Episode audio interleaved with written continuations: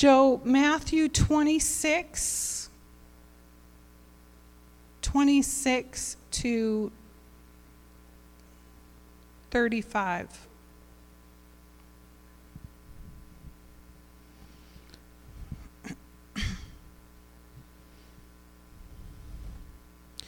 And then, uh, and we're going to keep going. We'll do, we're going to do 36 to 45 too.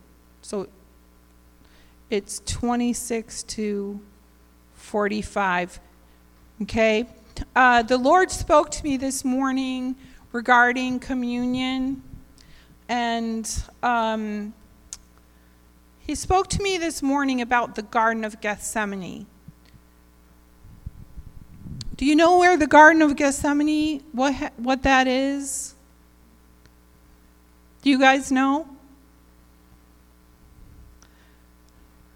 I know you know, and I know you know, and I know you know. the Garden of Gethsemane, okay, is where Jesus went after the Last Supper, right? And you've seen the pictures of Jesus like praying in the garden on a stone or a boulder and beautiful trees around, olive trees. And he was in a garden, the Garden of Gethsemane. The Garden of Gethsemane is there today. And a lot of people who go to Israel visit it. I would love to do that someday. We should go as a church. Israel, here we come. right in the last days. right in the middle of war and whatever. We'll be closer to Jesus when he comes. But Jesus went to the Garden of Gethsemane. It was after they had the Last Supper, okay? So you know the Lord's speaking to us, to this group, about communion. He's speaking to us about the preparation for his return. Jesus is coming back. He's coming back, and he's coming back soon. And it's sooner than we think. And he's preparing us to be ready as a body. And he said to me this morning, as I was leaving the barn after putting the horses in, let's get real here. And he spoke to my spirit. The next step was the Garden of Gethsemane. So that night, the night before he was taken to be crucified, they had the Last Supper together, which is what we're going to read uh, in Matthew 26. This night was a night of preparation for the most fabulous, most powerful, most tremendous thing that has ever happened in the universe. Jesus went to the cross for our sin. He went to the cross for everything you've ever done wrong, every sin you'll ever commit. He took it upon him and he took it to the cross. And the devil was there. He was out to kill him. He was out, he was trying to stop Jesus forever. He has been trying to stop Jesus forever. He was trying, Chris and I were talking about it, about abortion and how he right now you know, praise God, Roe versus Wade, Wade Roe versus Wade was overturned. That's a miracle from God, and it's a fulfillment of a recent prophecy by Mark Taylor. He gave it in like 2014 when the angel spoke to him and said Roe versus Wade was going to be overturned because he was going to put Trump in the presidency and guess what? It happened. Is that crazy? Like, nobody in their right mind would say, oh, yeah, that's going to happen. Like, we could possibly believe that Trump was put into the presidency, but Roe versus Wade be overturned. And guess what, guys? Did you watch it? Did you see it? Just like that. The miracle happened. God stepped in, and when God steps in, it happens. Anything. A miracle happens when God steps in. You got to know this. You got to believe it. There's no situation that is impossible with God. None. God stepped in and he, he rose up President Trump, an unlikely candidate in many people's eyes. But he, but he, but you know what? That, look, guys, that's Jesus. That's the Lord. He says he's not going to, it's not going to be the people we expect. He's going to use people that other people would not expect. He's going to use those that people would say, oh, they're stupid. Oh, they're dumb. Oh, they're stubborn. Oh, they're pig headed, right? Like he doesn't care. He loves us all. And even the ones who say those things, a lot of the times they're struggling with the same sins. So I know I'm going off on a tangent, but I think it is so important that we realize what God is doing today. He was prepared, when he was preparing the Last Supper, right? The miracle of the Holy Communion, the Last Supper, it was to prepare the disciples to spread the gospel to the world, which has been done, right? It was also to prepare us for the gospel coming back. Jesus is coming back. And I believe that the steps that he showed his disciples that night, he is showing us for today. Miracles, guys, miracles. This is what God does. But how does it start? Something simple.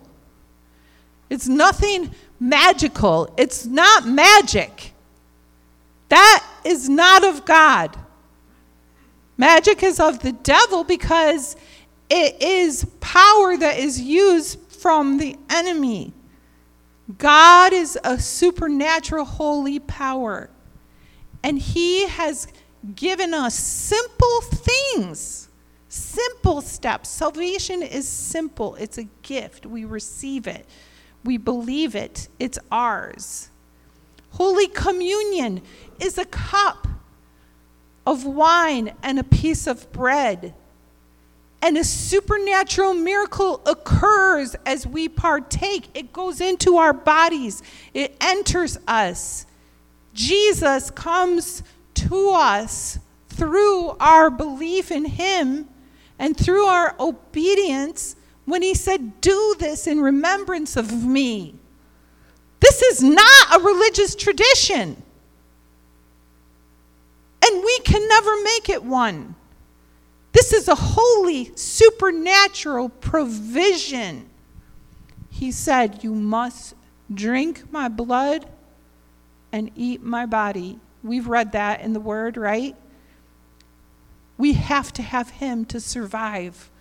We have to have Him to survive. But we will not just survive, we will thrive. We will overcome. We will have victory. When the world is falling apart, you will have the answer. Why? Because Jesus is in us. Why? Because we are partaking. And I'm going to tell you, every week we partake of communion. You can go, oh, here we go again. Communion, communion. It's a miracle. It's happening.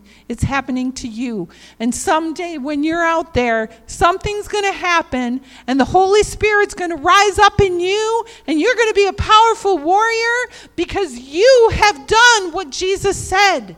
Do this in remembrance of me. Drink my blood, eat my body. And then he said to the disciples, No, it's not eat my body. He said, See this bread? This is my body. See this wine? This is my blood. So, in other words, we're do, he's transforming it to a miracle of, that is activated through willingness to obey. Well, then the next step that he did that night was what? He went to the garden to what? To what? Say it louder. Pray. Everybody say it. Pray. Pray. So think about this. Jesus, Son of God, went to the garden to pray. Okay? Pray, pray, pray. We think of it, we have made it a tradition. We have made it a uh, almost a, sometimes a meaningless thing. Like we're talking to some God we really don't believe in, and maybe we'll pray and blah, blah, blah. No, no, no, no, no. This is a miracle. Prayer is a miracle, it activates miracles. Because we have to connect. And he says, You connect with me through what? Prayer. Okay? So that night, they partook together of the blood and body of Jesus. Then it says they sang a hymn and they went to the garden to pray. And I want us to listen.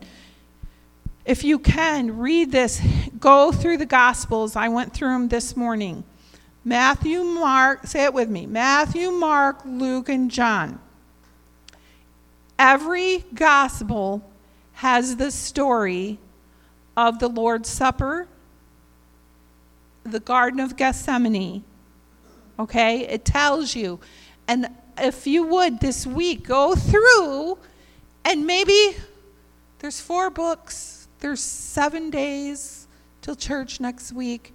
So I think we could do that, right? We could open up a book. Matthew is first, which a funny story. We have an employee working for us. His name is Thomas, but I constantly call him Matthew. I don't know why. Funny story. Anyway. and I said, it's because of the disciples. I can't get them off. Every time I hear like one of the disciples' names, it brings the other name. Anyway, the Lord has a sense of humor too. But, so, we'll go in and you find it. You can go and you can look at the categories and look up the, the Lord's Supper, Peter's denial. Okay. Okay. I want you to think about this and look this up too. Peter's denial, what's the difference between Peter's denial and Judas's betrayal?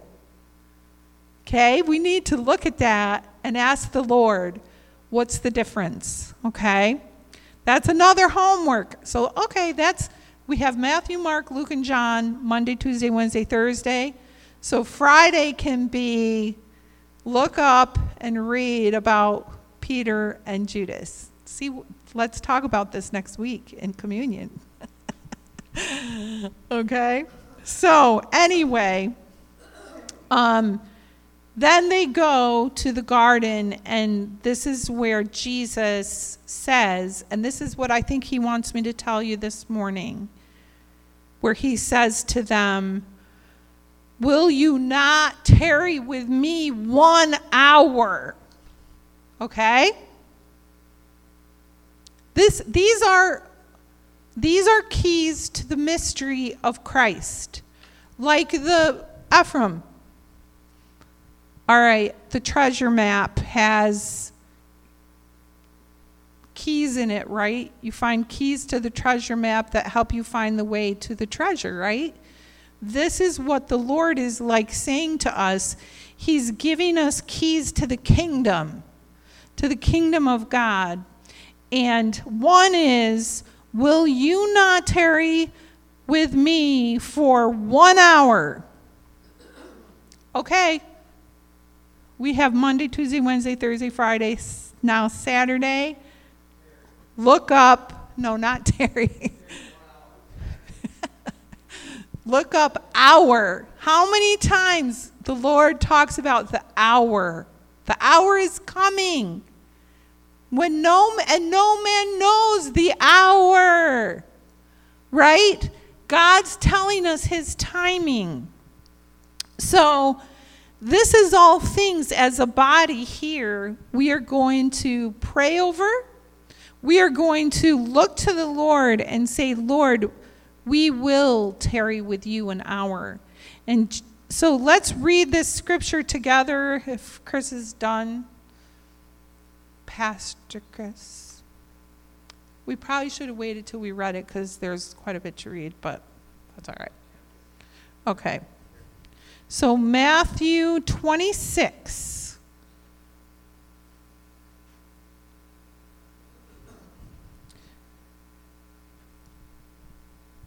All right, let's read together. While they were eating, Jesus took a bread, gave thanks, and broke it, and gave it to his disciples, saying, Take and eat, this is my body. Let's partake together.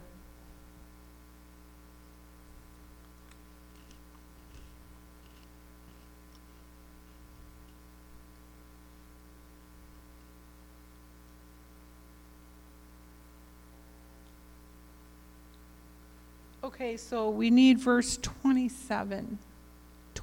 26. We're going to, yeah, we're going to read right through, Joe. That's okay.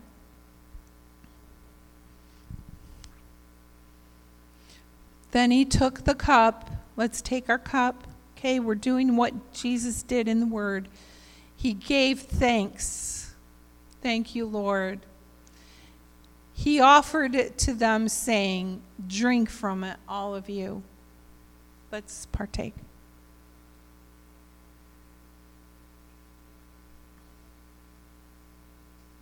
Thank you, Jesus.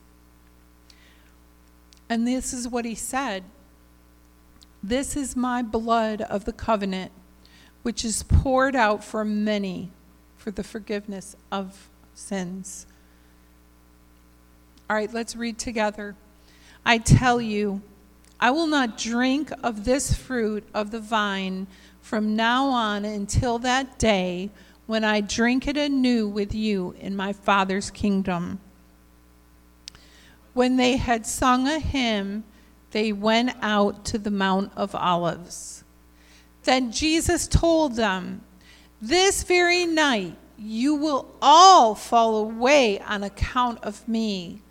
For it is written, I will strike the shepherd, and the sheep of the flock will be scattered. But after I have risen, I will go ahead of you into Galilee. Peter replied, Even if all fall away on account of you, I never will. I tell you the truth, Jesus answered. This very night, before the rooster crows, you will disown me three times. But Peter declared, Even if I have to die with you, I will never disown you. And all the other disciples said the same. Then Jesus went with his disciples to a place called Gethsemane, and he said to them, Sit here while I go over there and pray. He took Peter and the two sons of Zebedee along with him, and he began to be sorrowful and troubled. Then he said to them, My soul is overwhelmed with sorrow to the point of death. Stay here and keep watch with me. That's what he's telling us. Stay here and keep watch with me. Going a little farther, he fell with his face to the ground and prayed, My Father, if it is possible, may this cup be taken from me, yet not as I will, but as you will. Then he returned to his disciples, and he found them sleeping. Could you men not keep watch with me for one hour? He asked Peter. Watch and pray so that you will not fall into temptation. The spirit is willing, but the body is weak. He went away a second time and he prayed, My Father, if it is not possible for this cup to be taken away unless I drink it, may your will be done. When he came back, he again found them sleeping because their eyes were heavy. So he left them and went away once more and prayed the third time, saying the same thing.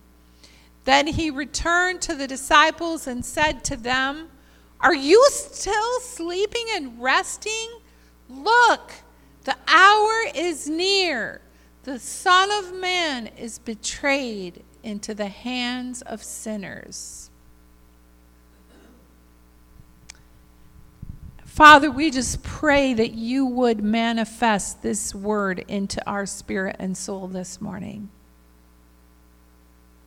By the power of your Holy Spirit, open the eyes of the blind, open the ears of the deaf. Lord, I rebuke anything that would come between us and you. I rebuke it in Jesus' name, and I take authority of anything that would stop us from hearing your word, stop us from feeling your love. We take authority over it and we cast it far away, Lord, from all your children. And we pray, Holy Spirit, fill us with this word. Fill us with your word and that we would be we would be faithful, Lord, by your power and your glory. And everyone said, Amen. So remember, Monday, Tuesday, Wednesday, Thursday. Right? Matthew, Mark, Luke, John. What was Friday?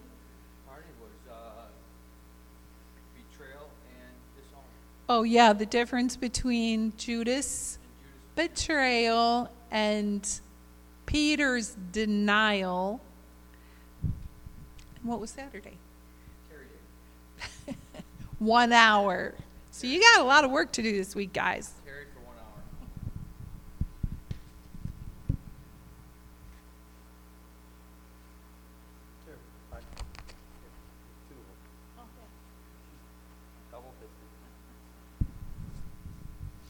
Good morning. That was great, huh? Praise the Lord. Thank you, Jesus. All right. thank you, Lord. Let's pray. Father, I thank you and I praise you for this time. Lord, I pray that, Lord God, that you would open our ears and our eyes so we can fully understand what you're saying to us today that, Lord, you would use us and that you would speak through us and that you would speak through me, Lord God, and that you would use me for your glory. And I just pray that your anointing and your Holy Spirit would rest in this place and upon us, Lord God, as we come to listen to what you have to say for us. And I just give you all the praise and honor and glory for what you're doing. In Jesus' name, amen. Amen. All right, the title of my sermon is called Preparation takes the fear out of the possibilities. And I got that from Perry Stone. Preparation takes the fear out of the possibilities. Preparation is a key for the times that we are approaching. Preparation is the action or process of making ready or being made ready for use or a consideration. I served in the, in the military, and I know Ed did. And they were always preparing us. We had to always be ready. We had to always be on standby or on call. And in the service I served as a paratrooper in the 82nd Airborne Division, we were being we could be able to be deployed anywhere within the world within 24 hours. Within 24 hours, we can be airdropped in anywhere in the world. So we always had to be prepared. And they were always trying to work at us and work on our preparation and our preparedness. Because there was always that consideration of us being used as a tool for our country. So, preparedness or preparation takes the fear out of the possibilities. As an example, if you do not know what's coming, then when that all of a sudden happens, your first reactions could be fearful. And fear is not of God. But if you know that something is coming and you are prepared for that, then you are less fearful of those possibilities that can happen because you have been preparing yourself. You have been preparing your mind. You have been preparing your homes.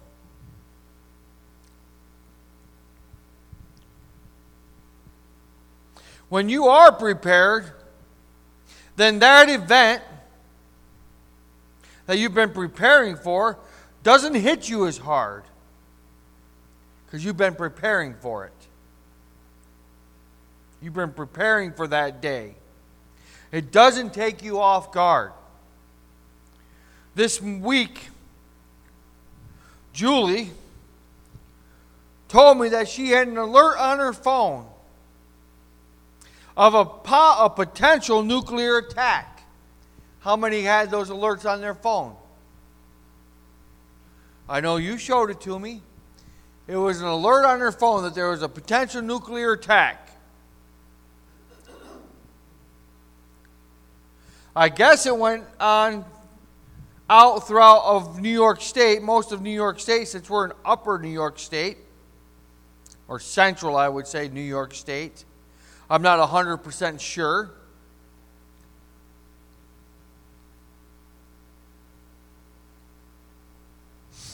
If it was the whole state or just part of the state. But it's kind of odd that she had that alert. When we were kids growing up in school, we used to have alerts and you'd have fire drills, right? And I don't know if you guys they still do fire drills in school, but they would have fire drills and they would you would walk out of the school. They were preparing you for emergencies. We had drills where we had to get underneath the desks before. This was during like the Cold War days. But you were preparing for things to happen. I didn't really think of the alert much on Julie's phone, but it did make me think are we ready for something like that? Are we prepared? I just I just took it off. I blew it off. It's like, oh, it's probably just a test. You know, I didn't think much of it. It was probably just they're just testing to see if the alert goes out. But I've heard of a couple things in this, this last week that makes me think of how prepared are we? Really? How prepared are you? How prepared is your family if something like this was to happen?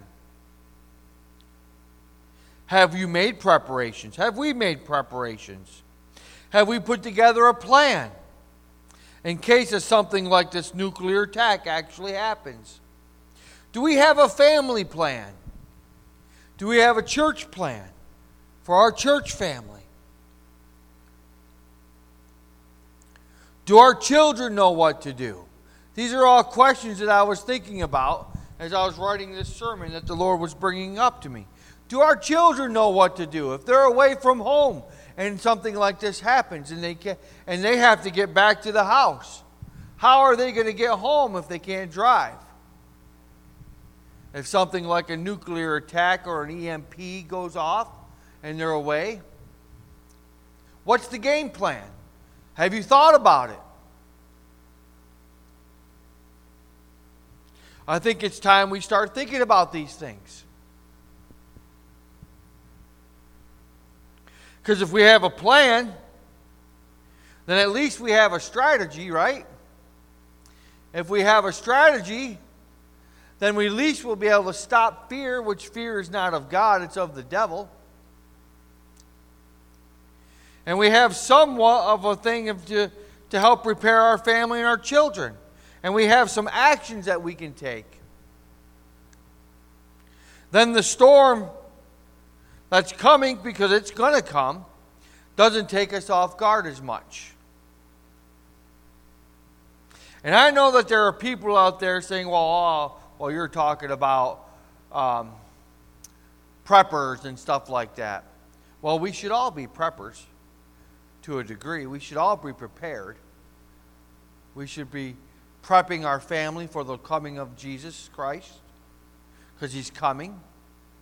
We don't want to be caught off guard on that, right?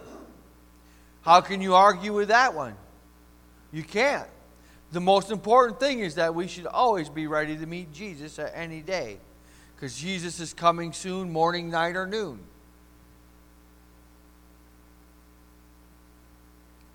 We should always be ready for him. We should always be prepared for him. We should always be prepared for as much as we can. It's just wisdom to be prepared.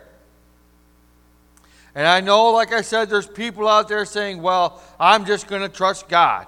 You're not trusting God, Pastor Chris. No, I trust God. I believe what God says, and I believe His Word. And I trust God. He's in charge of everything. But I do know that God also gave me a brain. And God also wanted me to be wise. And God also put many examples in the Bible about being prepared.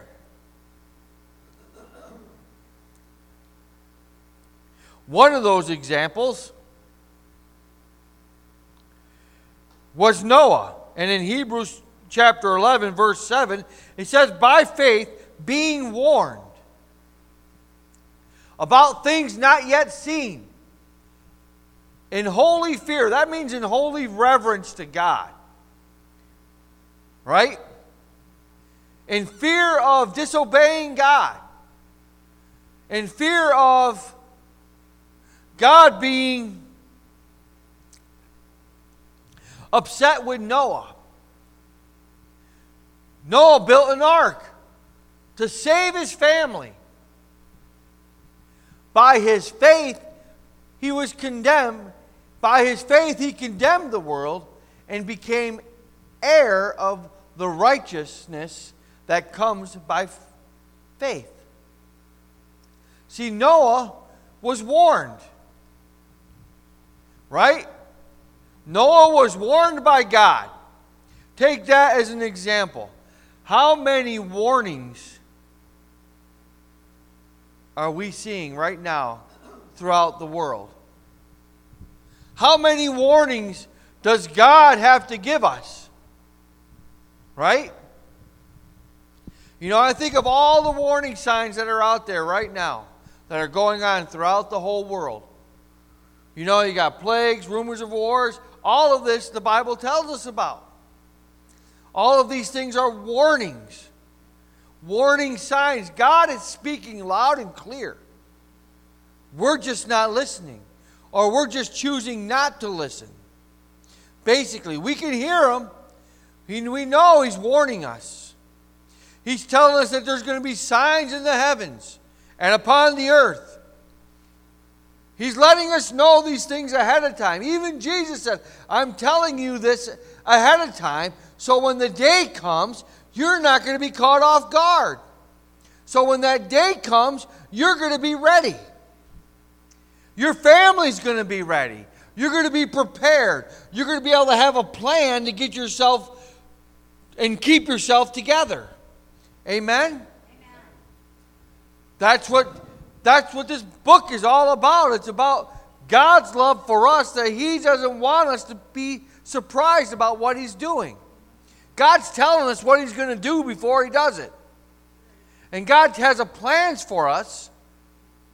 And it's a good plan, plan for us to prosper, like Julie said in her, in her communion service. God wants us to prosper and to not just survive, but to thrive. Right? By faith, being warned by God about things not yet seen. See, there were things that God was telling Noah that the world has never saw before, that, the, that it was going to rain. They never saw rain in Noah's day. They didn't know what rain was. They probably mocked him and laughed at him while he's building this massive ark. By faith, being warned by God about things not yet seen. There are things that the Bible warns us about that we have not seen yet. But we're going to see them. It's going to happen. You know, the Bible is the most accurate book on prophecy there's ever been. No other book in the world is like it because there's no other book in the world that is the inspired Word of God, where God is actually speaking through it through men. Right? Nothing. Nothing can compare. There is nothing out there like it. You know, in Matthew chapter 25, or I would say Thomas, just kidding. In Matthew chapter 25, it's the parable of the ten virgins, and it's in verses uh, 1 through 13.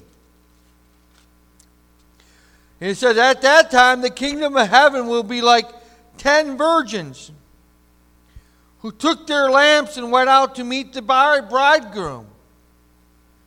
Five of them were foolish, and five were wise. See, being prepared isn't foolishness, is it? Being prepared is wisdom, right? Five were foolish and five were wise. The foolish ones took their lamps, but they didn't take any oil with them. The wise, however, took oil in jars along with their lamps.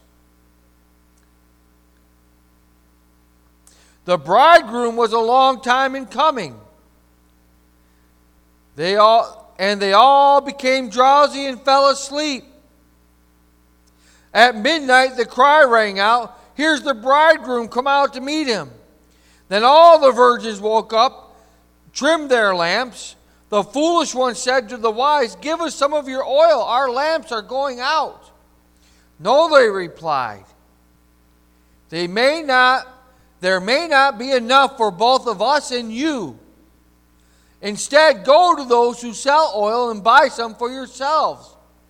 You know, this is what's going to happen in the end days to those that are prepared.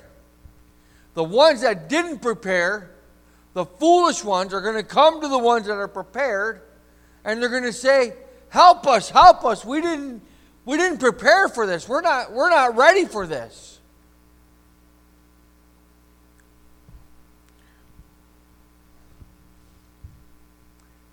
How sad it's going to be for some that are going to say, I'm sorry, I can't help you.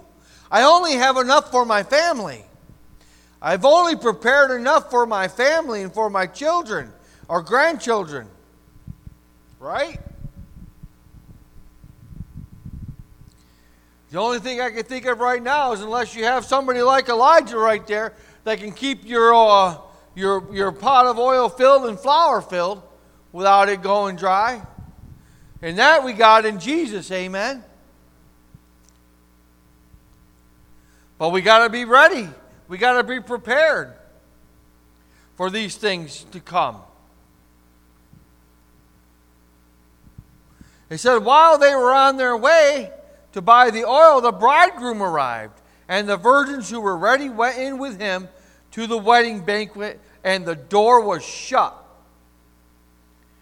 Later, the others came. Sir, sir, they said, open the door for us. But he replied, I tell you the truth, I do not know you. Therefore, keep watch, because you do not know the day or the hour. You know, there's another word in there watch. No, not just watch, but keep watch. Keep ready. When you keep watch, you keep ready. You stay prepared. When you keep watch, keep watch. We need to keep watch. Amen? For God is speaking, and we're not watching, or refusing to watch, or wanting to deny the times.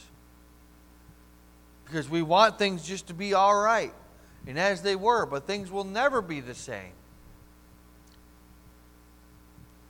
In Genesis chapter 41, verses 22 through 36, here was another wise man, the wisest man in the whole nation, because the Spirit of God was upon him. And it was Joseph. And, uh, and the king of Egypt at, at that time, Pharaoh, had a dream. And in his dream, he saw seven good cows. Then he saw seven weak or sick cows. And in that dream, that same dream, or he had two dreams, that was the first dream. The second dream was that he saw seven heads of grain on, on wheat, on one wheat. And then on, in that same dream, he saw seven heads of sick grain or, or unhealthy grain. and all of the king's men and all the king's horses couldn't put Humpty Dumpty back together again. No. All of the king's wise men and seers and magicians. Like there's no there's no magic in the in the kingdom of God. That's just witchcraft. But all of the king's magicians, false prophets, could not interpret these dreams. But somebody remembered somebody who could interpret dreams. And they went to go get him. And he was an Israelite child in jail. Name was Joseph. And he said to, to the Pharaoh, to Pharaoh, he said, Pharaoh, both of these dreams are both one and the same. Both of these dreams are both one and the same. They both have the same meaning. The seven cows represent seven years. And the seven years of healthy cows and the seven and the seven heads, they both represent seven years. And you're going to have seven years of feast, of plenty, of abundance. And then you're going to have, after the seven years of abundance, there's going to be seven years of famine. And it's going to be so severe that the seven years of famine are going to totally wipe out the seven years of abundance like they never even existed.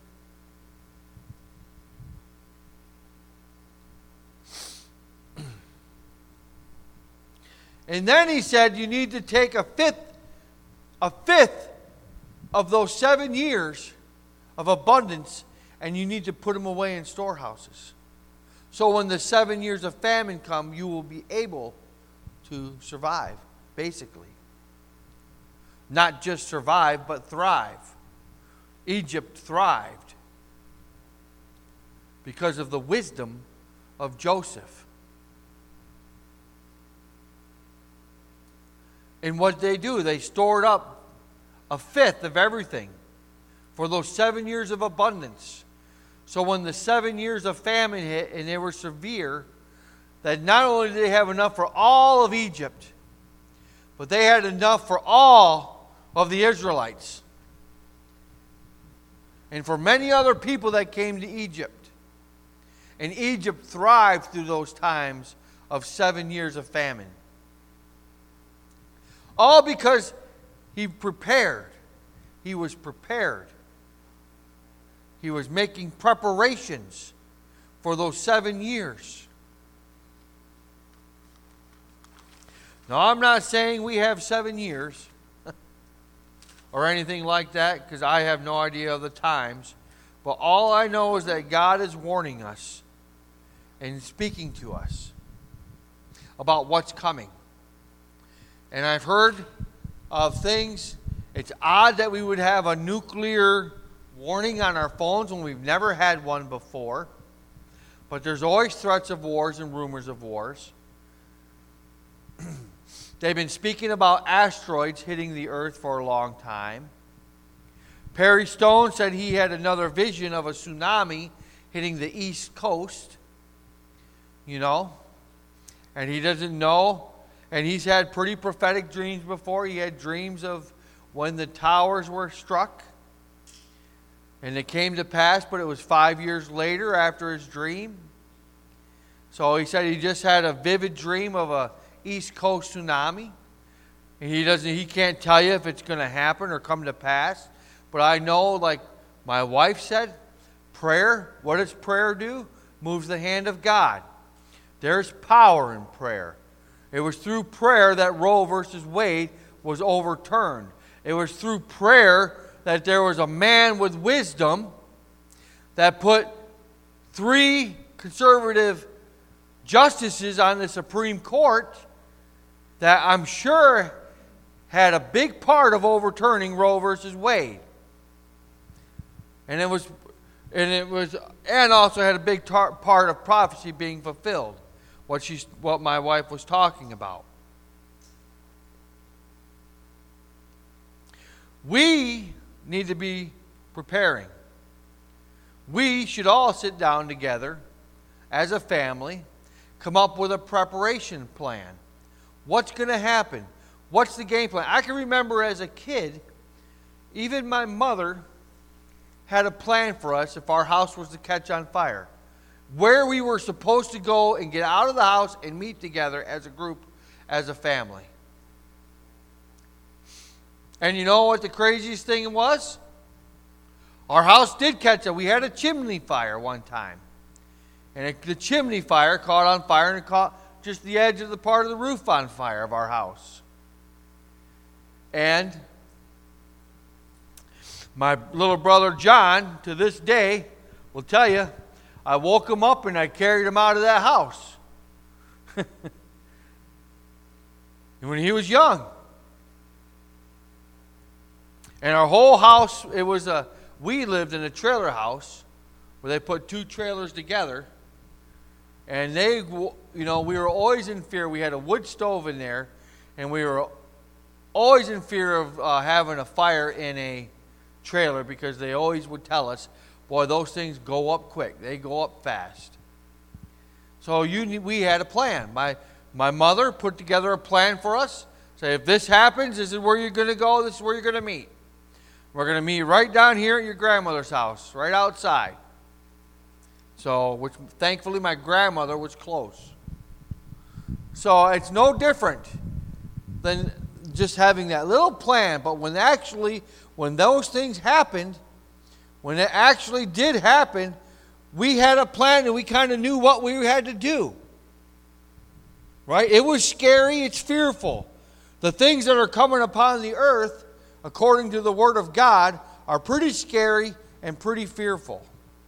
For example,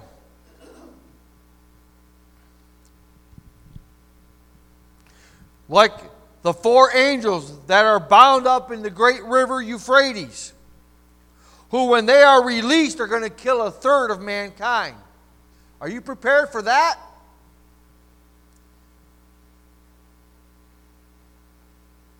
Do you know there were four rivers that were in the Garden of Eden? The Pishon, the uh, Gihon, the Tigris, and the Euphrates. They were from the very beginning. Those four rivers are mentioned about in the Bible. There are only two of those rivers that exist to this day.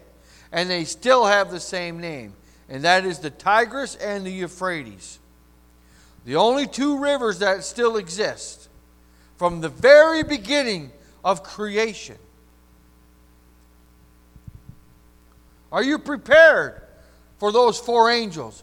Are you prepared for the swarm of locusts that are as big as men, that have stingers like a scorpion, who are told not to touch the grass or the trees, but only to harm those that do not have the seal or the mark of God on them? Are you ready for that? Are you ready for, for the um, two deep impacts that the Bible talks about that are going to turn the waters to bitter? And so when men drink out of the waters, they're going to die. Are you ready for that? And that's the fresh water. Or the one that hits the ocean and it turns into blood and, and a third of the sea life is killed. There's some things that are going to happen upon the earth it's in the Bible. It's going to happen. It's a matter of time. Are you prepared for that? Are you ready for those things to come? Because we should be getting ready for them. All these things are coming. We the main thing is make sure that our families are ready our children, our grandchildren? Do they know Jesus? Do they know they don't have to be afraid? They know we don't have to live in fear. Do we know that we're marked with the seal of God, and that seal is the mark of the Holy Spirit? Ephesians chapter 1, verses 13 through 14.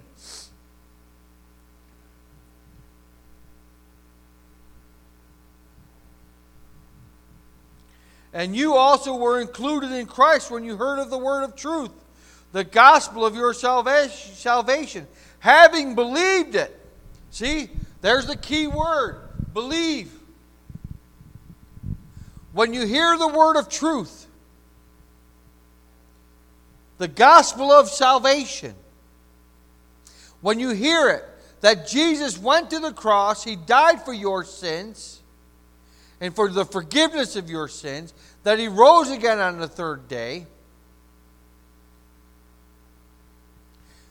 that he sits at the right hand of the Father, and he did all this for you so that you can be saved, because he took all of the iniquity of the world, as my wife shared in her communion, all of the sin of the whole world upon him, took it to the grave, rose victoriously for all of us and for all of our sins, when we have heard that, which is the truth, which is true, Jesus truly did all those things. It's not a fictional story, it's a fact.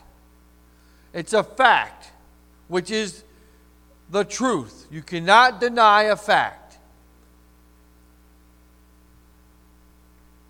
He did these things. He shed his blood for us. He was a pure and spotless lamb. And he died on the cross for us. That is a fact. And it's been documented. And it was documented that he rose on the third day. Not just in the Bible, but through many historians throughout Bible times wrote about Jesus, wrote about his miraculously his miraculous resurrection, that he was seen by over 500 men, and who knows how many women. Because it was women that he was that he first appeared to. But when you hear that word, which is truth, and you not only hear it, but you believe it. You believe it. You believe it in your heart. You do not doubt it.